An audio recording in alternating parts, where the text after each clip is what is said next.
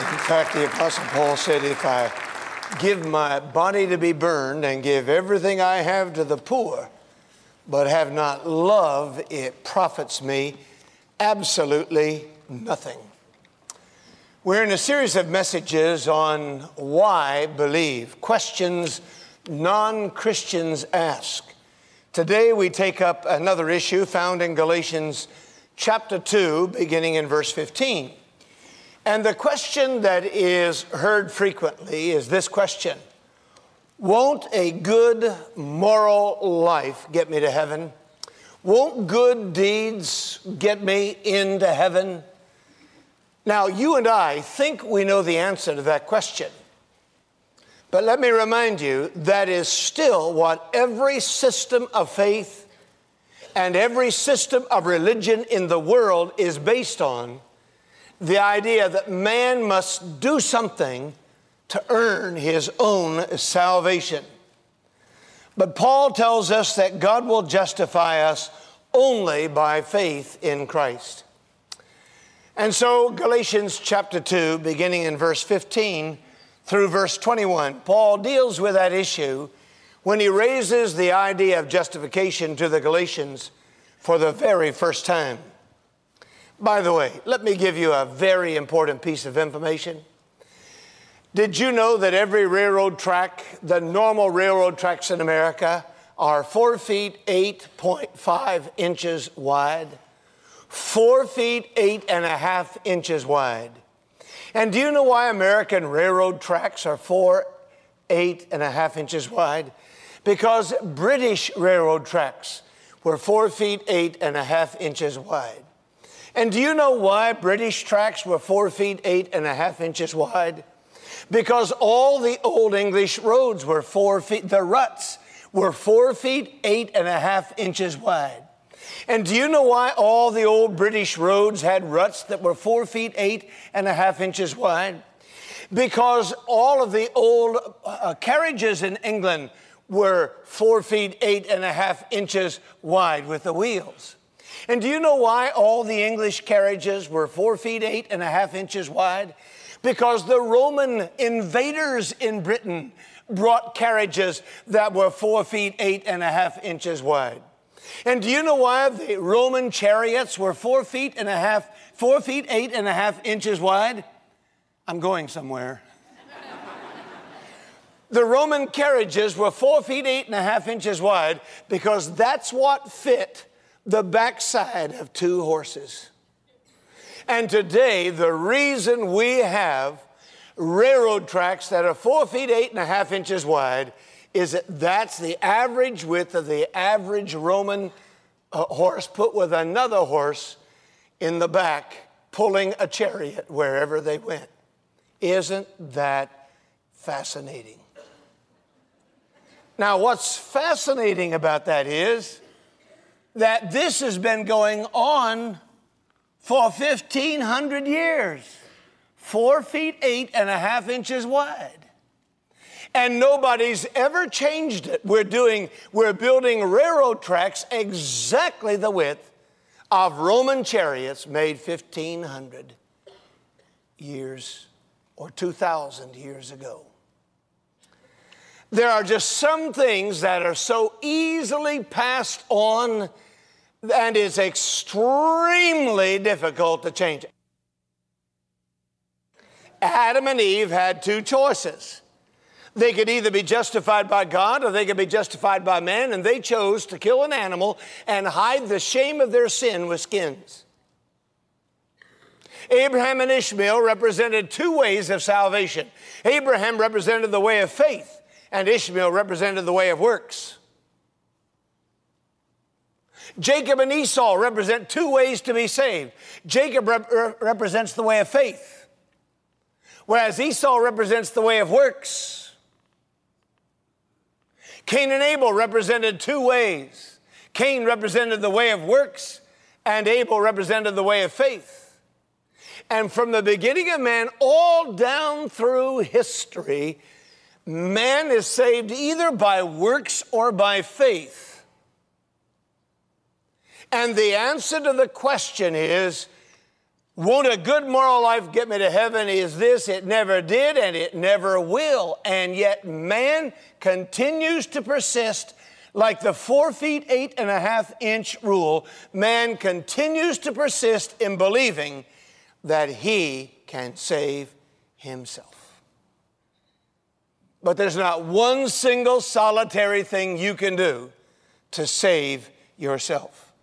Bildad, uh, one of Job's uh, adversaries, if you please, ask a question How then can a man be justified before God? If he isn't justified by works, how is he justified? And the answer is he is justified by what's the word, class?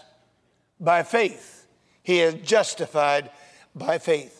Martin Luther said it this way The principle of justification by faith is not only a central doctrine, it is the main doctrine. It is what he used to challenge the institutional church of his day, which said that man can be saved by what he does. And Martin Luther came across that great passage in Habakkuk the just shall live by what?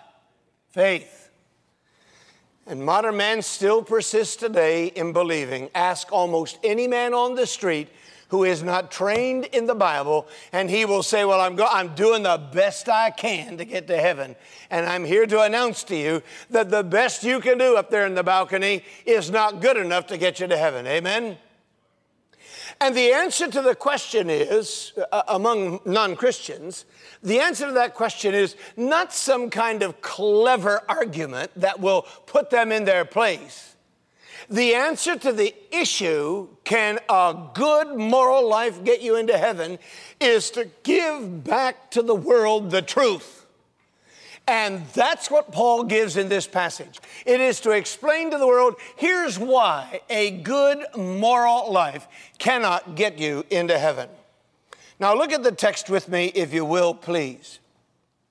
Verse 15 We who are Jews by nature and not sinners of the Gentiles know that a man is not justified by the works of the law, but by the faith of Jesus Christ. Therefore, we, even we, we Jews, we, Peter and Paul, have believed in Christ Jesus that we might be justified by faith into Christ. Now, first, Paul gives us an introduction to the truth, which answers the question why believe? Paul introduces us to the idea of justification. It is a legal term, and it means this simply it means to be declared innocent, to be, to be declared as innocent of any guilt. It is the opposite of condemnation. Condemnation is when you're declared guilty by somebody, but justification is to be declared innocent. It means that God treats me just as if I had never sinned. It is the opposite of condemnation.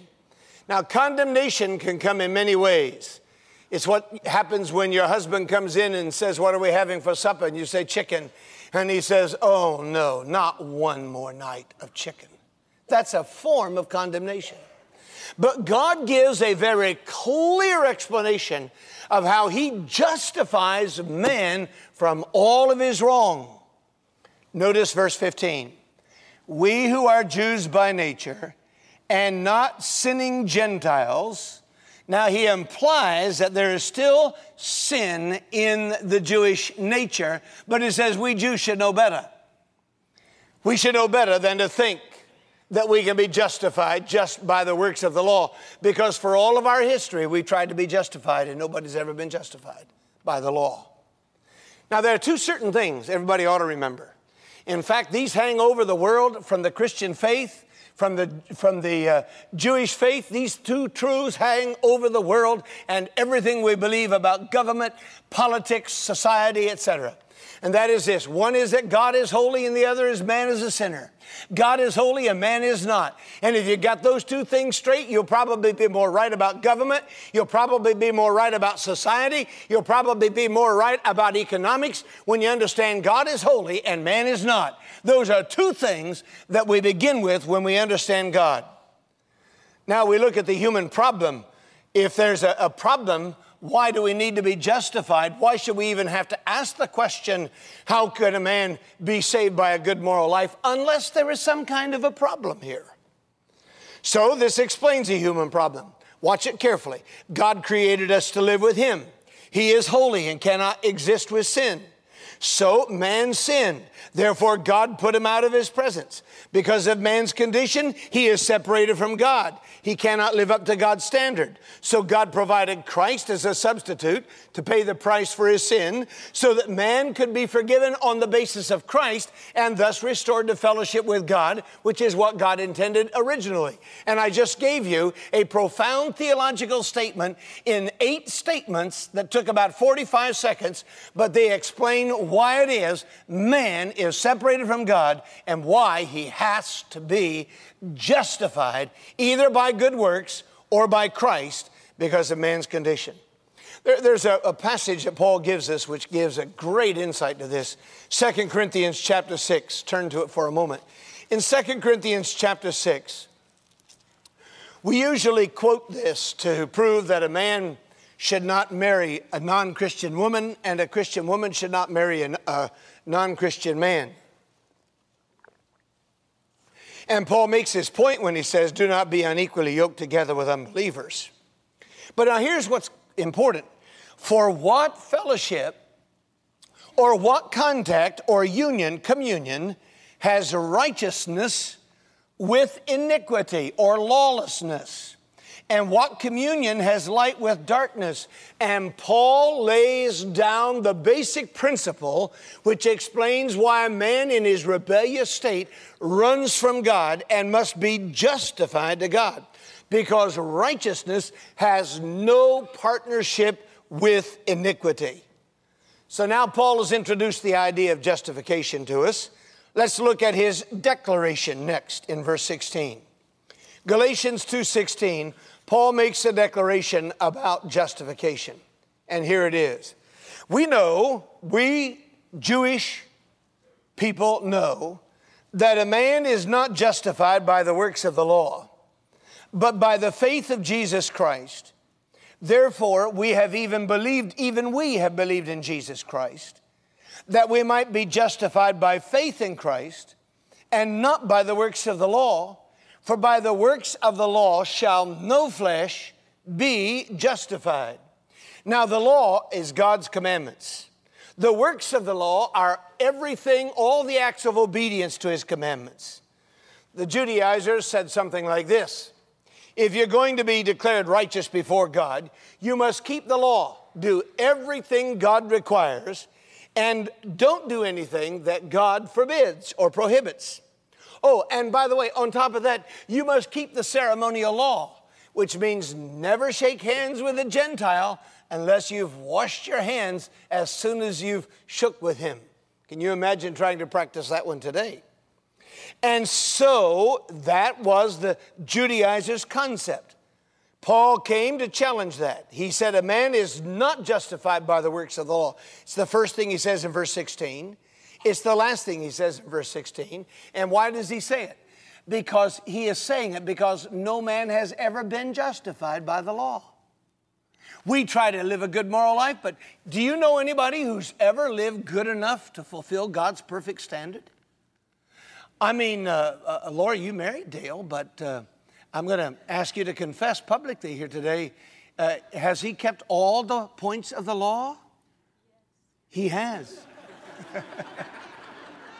wow. Are you in for some surprises? you know, I, I, said to somebody one time who asked me about this why, why can't we live a good moral life, good enough to please God? Because there's only one man who ever did that, and he's already died. The answer is there's only one who was ever good enough to live a completely perfect, including Dale, and, and that was Jesus, and he no longer is here. So a man is not justified by the works of the law, Paul says. We're justified by faith in Christ, faith in the one who did keep the law. That's the religion of man in the marketplace today. If you do enough good things, and you do more good things than bad things, when you come to heaven, God will weigh your good things and your bad things. And if your good things outweigh the bad, then you get to heaven. But is that good enough when man has broken God's law and remains separated or under condemnation from God for his sinful condition? John Stott noted in this verse that there's a, an aspiring set of emphases here. First, he says there's a general statement, verse 16. A man, any man, is not justified by the works of the law. Then there's a personal statement. But Peter and I have believed in Christ Jesus that we might be justified by faith in Christ. Then he makes a universal statement For by the works of the law shall no flesh anywhere, not a king, not a brilliant man, no one in any tribe can ever be justified by the works of the law. Billy Graham was interviewed on public television last night by, David Frost. I started to say Robert Frost. that would have been a, a, real coup for public TV.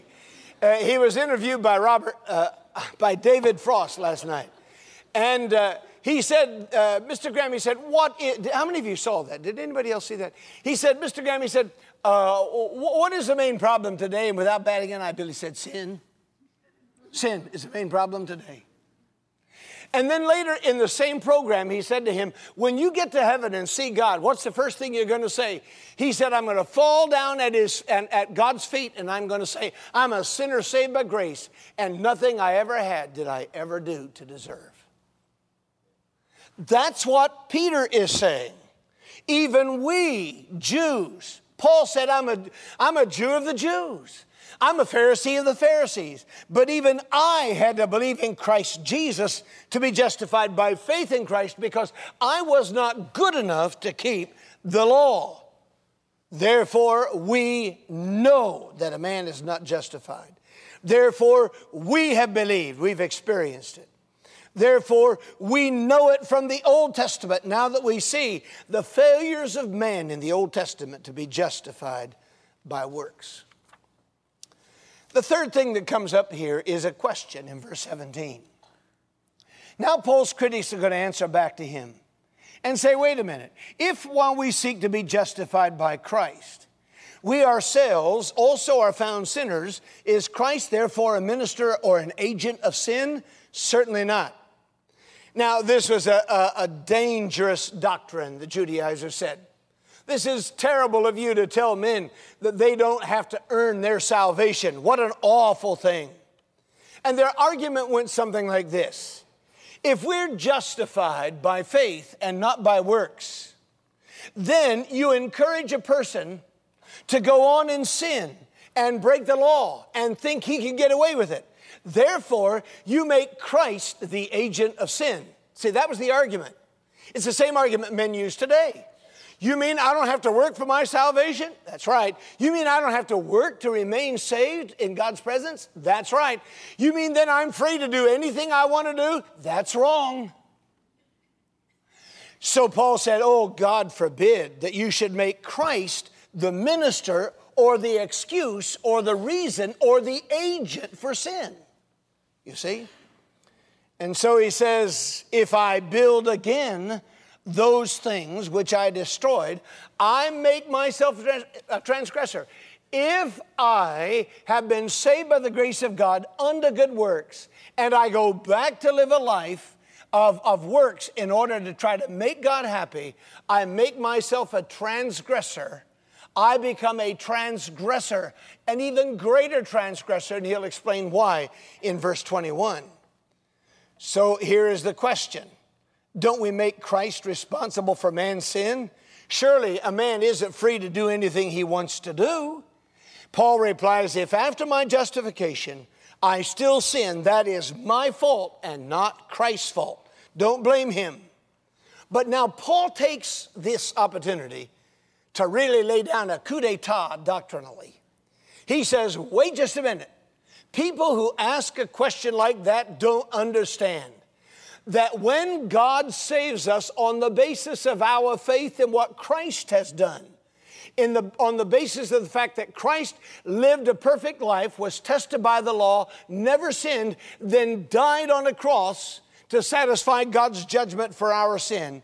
He said, if, if that's true, I want you to understand there's something else. God doesn't just declare us righteous, He changes our character inside. That's the thing. Paul says, wait a minute. I, through the law, died to the law. Now he moves from the question to an explanation in verse 19. I, through the law, died to the law because when I accepted Christ, I accepted Christ's satisfaction of the law as my substitute. He did what I could not do, that I might live, verse 19, to God. And here Paul brings us to the resurrection and the crucifixion and says that the answer to the question if a man sins after he's been saved, he, uh, and he goes on and nullifies the grace of God, he doesn't realize that there's been a change of his heart. I died to sin, and I now have been given new life, new character, new power to live above sin through the resurrected Christ. I have been raised up. I am living in a totally new sphere. So, verse 20 I have been crucified with Christ. It is no longer I who live but Christ lives in me. And the life which I now live in the flesh, the life battling sin, I live by faith in the Son of God, just as I was saved by faith in the Son of God who loved me and gave himself for me. So when I accepted Christ, Paul says, I wasn't just declared righteous. I was, I died to the law and I was made alive to Christ, quickened and given new life, so that the life that lives in me is not I, but Christ living in me. And that's how we live above sin. That's the answer. This week we were on vacation with 11 grandchildren, four children, four sons in laws and daughters in laws. And uh, it was wonderful, wonderful, wonderful. One morning, we were trying to eat up the rest of an old watermelon, and I had one of my four year old grandsons, Holman, sitting at the table with me. And he said, What you eating, Papa? I said, I'm eating watermelon for breakfast. Got to finish it up. You know, I'm the human scavenger. Whatever's left when you're on vacation, you got to eat the last two days, right? I mean, man, I ate more the last two days than I ate the other five because I was cleaning everything up. I mean, they shove it in. Here's some leftover lasagna. You want that? Here's some leftover hot dogs. You want that? Here's, this is for breakfast, please. Oh, here's some leftover watermelon. You want that? So I was eating a piece of watermelon. He said, Could I have a piece of that stuff? He says, Papa, he said, That's red like strawberries. I said, Yeah, but it's watermelon. And then he saw those little black things in there and he said, Papa, what are those? I said, They're seeds. And uh, so he tried to pick one up, and it was slippery. And, and it spit right out of his finger. And uh, I said uh, to him, oh, Those watermelon seeds are slippery, aren't they, Almond? And he called to one of his sisters and said, Come over and look at my strawberry beads. and he wondered how I was able to manage a bite of cold watermelon and then dribble those seeds out of my mouth one at a time, rather than pick them all out. Sometimes they're hidden in watermelon, right? I mean, and when they're hidden, you don't swallow them. You manipulate the tongue. The tongue is a wonderful thing. And you pull those seeds out and pack them over on the left side until you get the delicious watermelon down. And then you pull them back out and drop them on the plate one at a time. That's when you're on vacation. and then he said to me, Papa, why are those beads so slippery? He, couldn't, he, he wouldn't say seeds, I, I think he could. Why are those beads so slippery? And I said, Because they have lived in the watermelon, surrounded by the watermelon, surrounded by the liquid and the juice of the watermelon, so that they have absorbed it and they carry that slipperiness because they've lived inside that watermelon. Now, a Christian has been not only legally justified by Christ, he has been put into the sphere of Christ. And when I live in the sphere of Christ, I am in union with Christ. And when I am in union with Christ, I am to take on the properties of Christ. That is why Paul said, if we have died with him, we must live with him. God didn't just reckon us uh, forgiven and righteous, He gave us a brand new heart and a brand new life, which is Christ in us, the hope of glory. That is why old things pass away and all things become what? New. So that justification not only deals with us legally before God, but gives us a brand new nature and new character so that we don't want to sin. I'm often asked by people who don't believe in the security of the believer. Well, you mean to tell me that now you've been saved, you can do anything you want to do? Yeah, I can do anything I want to do. And I'm still saved. The difference is if you're really saved, guess what? You won't want to do it. In fact, Paul says in Galatians 5 if after you sin, you do something and you keep on doing it, you prove that you've never really been born into the family of God. There it is. He gives us an explanation. I have been, I love verse 20, I have been crucified with Christ. So it is no longer I who live. I'm not fighting the temptation of lust or materialism or greed or anger. It is Christ in me who carries the load. He's given me a new nature. Christ lives in me, and the life which I now live in the flesh, because I've died to sin with Christ, I've been resurrected with Christ. The life which I now live in the flesh, I live by the faith in the Son of God who loved me and gave himself for me. And notice how intensely personal verse 20 is. I have been crucified with Christ. It is no longer I who live, Christ lives in me. And the life which I now live in the flesh, I live by faith in the Son of God who loved me seven times. Paul makes that personal. Paul says, This is a new character. This is a new life in me. I don't have a desire to get drunk on Saturday night because I've got Jesus in me. I don't have a desire to take something which belongs to someone else because I have Jesus in me. I don't have a desire to take advantage of people because I have Jesus in me. I don't have a desire to dishonor this body. I have Jesus in me, and I would not dishonor Jesus in this temple. Paul finally brings this passage to a conclusion in verse 21 when he says, I do not set aside the grace of God for if righteousness comes through the law, Christ died in vain. If righteousness comes through the law, if I can do enough good deeds, if I can give enough to the United Way to save myself, if I can cook enough meals for sick people, and by the way, all those things are good. I don't do those things in order to be saved, but because I have been saved. I want to feed somebody. Amen. I want to help somebody. I want to encourage somebody. If they're in need, I, I want to meet that need. Not in order to become a child of God, but to manifest or to demonstrate that I am God's child with his nature in me. And so Paul takes the two most basic pillars of the Christian life the grace of God and the death of Christ in verse 21. See them? Grace of God and the death of Christ. Most basic pillars of the Christian life. And he says, Hold it right there, he says. I do not set aside the grace of God. If I am saved by God's grace, but I've got to do works to please God, then I have nullified or set aside the grace of God. For if I could be made righteous through the law, then Christ has died for nothing. Why did he die if I can save myself?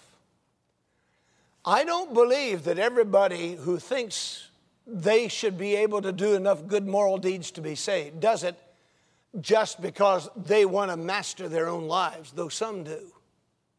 I don't believe everybody who thinks that they need to work in order to be saved or to stay saved wants to do it so that they can take pride and boast of their own salvation, pulling themselves up by the bootstraps.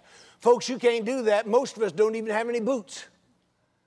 I think most people in the 20th, late 20th century who want to save themselves do so because it has been so ingrained and so passed on that we believe it is our part it is human responsibility and human accountability to take care of ourselves. And I'm here to tell you there's not one good thing you can say or do to earn the sacrifice of Christ. It was totally based on the love of Jesus and totally based on God's grace, unmerited, undeserved, that He gave to us. It is not a good thing to try to save yourself by being moral or good. Frankly, it's a rather dreadful thing. And it is a lie from Satan, who is the father of all lies, to say that man can save himself because it denies the nature of God, which is grace, and it denies the purpose of Christ coming into the world, which is death, to die for the sins of man. And when we say that it's Christ plus works, we are refusing to let God be the God of grace that He is. And we are refusing to accept the reality that it was my sins and your sins which put Christ on that cross. And that's why Luther said over and over again in his writings we've got to keep beating it into our heads. Salvation is by faith in Christ alone and not in works. So there you have an introduction, and you have a declaration, a question, an explanation, and a conclusion in verse 21. Let's answer the question then directly. Won't a good moral life get me to heaven? The answer is no. But I want you to know more than just the answer no. I want you to know why. And I want you to be able to explain to a world that thinks they've got to save themselves that salvation comes by faith in Christ and in Christ alone. And here are four things I want you to remember in answering that question. Number one, no one can live sufficiently good enough to satisfy God's holy nature and demands. The best person in this room falls far short of God's holiness and God's demands. Secondly, good works and a good moral life is not even the issue. That's not the issue of our separation from God. We're separated from God because of our sin, which incurred a penalty, death, which is separation from God now, which is why men without Christ run from God, rebel against God, hide from God, and it will mean eternal separation in the life to come unless we have been redeemed by faith in Christ. Good works are not the issue. That's why a good moral life won't save anybody. The issue is death. The payment for sin is death. It's got to be met before God. Thirdly, the answer is no. A good moral life won't get me to heaven because if I believe that, it makes the cross of Christ absolutely useless and unnecessary. And you want to tell me that this one historic event, which changed the whole world, is totally unnecessary, then you've got a problem with history. Fourth, the answer is no because we nullify or set aside the grace of God when we believe that man can live a good moral life and save himself. We nullify the goodness or the grace of God. Often I have to tell people it is as important to learn how to receive as it is to learn how to give. Some of us love to give but we don't want anybody to do anything for us. Every now and then I meet people like that. I'm, I, I can take care of myself. Wait a minute. None of us here can completely take care of ourselves. And that is why the grace of God is so valuable. And we set it aside or we nullify it if we think somehow we are good enough to save ourselves. And we don't need the grace of God. I want to tell you, I, yesterday morning we were at the beach and I, I went out. I've been working on this message and reading all week. I got up, I woke up about a quarter to five, and I thought, well, there's no need for me to lay in bed anymore. And I know in about an hour and 15 minutes the sun's going to rise, and I'd like to see another sunrise on the ocean. Don't you love sun? I love sunsets on the ocean. Don't you like sunsets on the ocean? Oh, I love them. But I love a sunrise. Uh, uh, the sea is calm. There's almost nobody there. I'm down there at Seaside Baptist all by myself. I could look down that beach and there were only two other people. And when I watched that sun peep over the hill and the sun shine on that water, and I looked at all the world and not a cloud in the sky at six o'clock or 6.05, whenever that came about, uh, not a cloud in the sky. I, my heart just raced to say, wow, what a world God has given us. What a God who made such a world.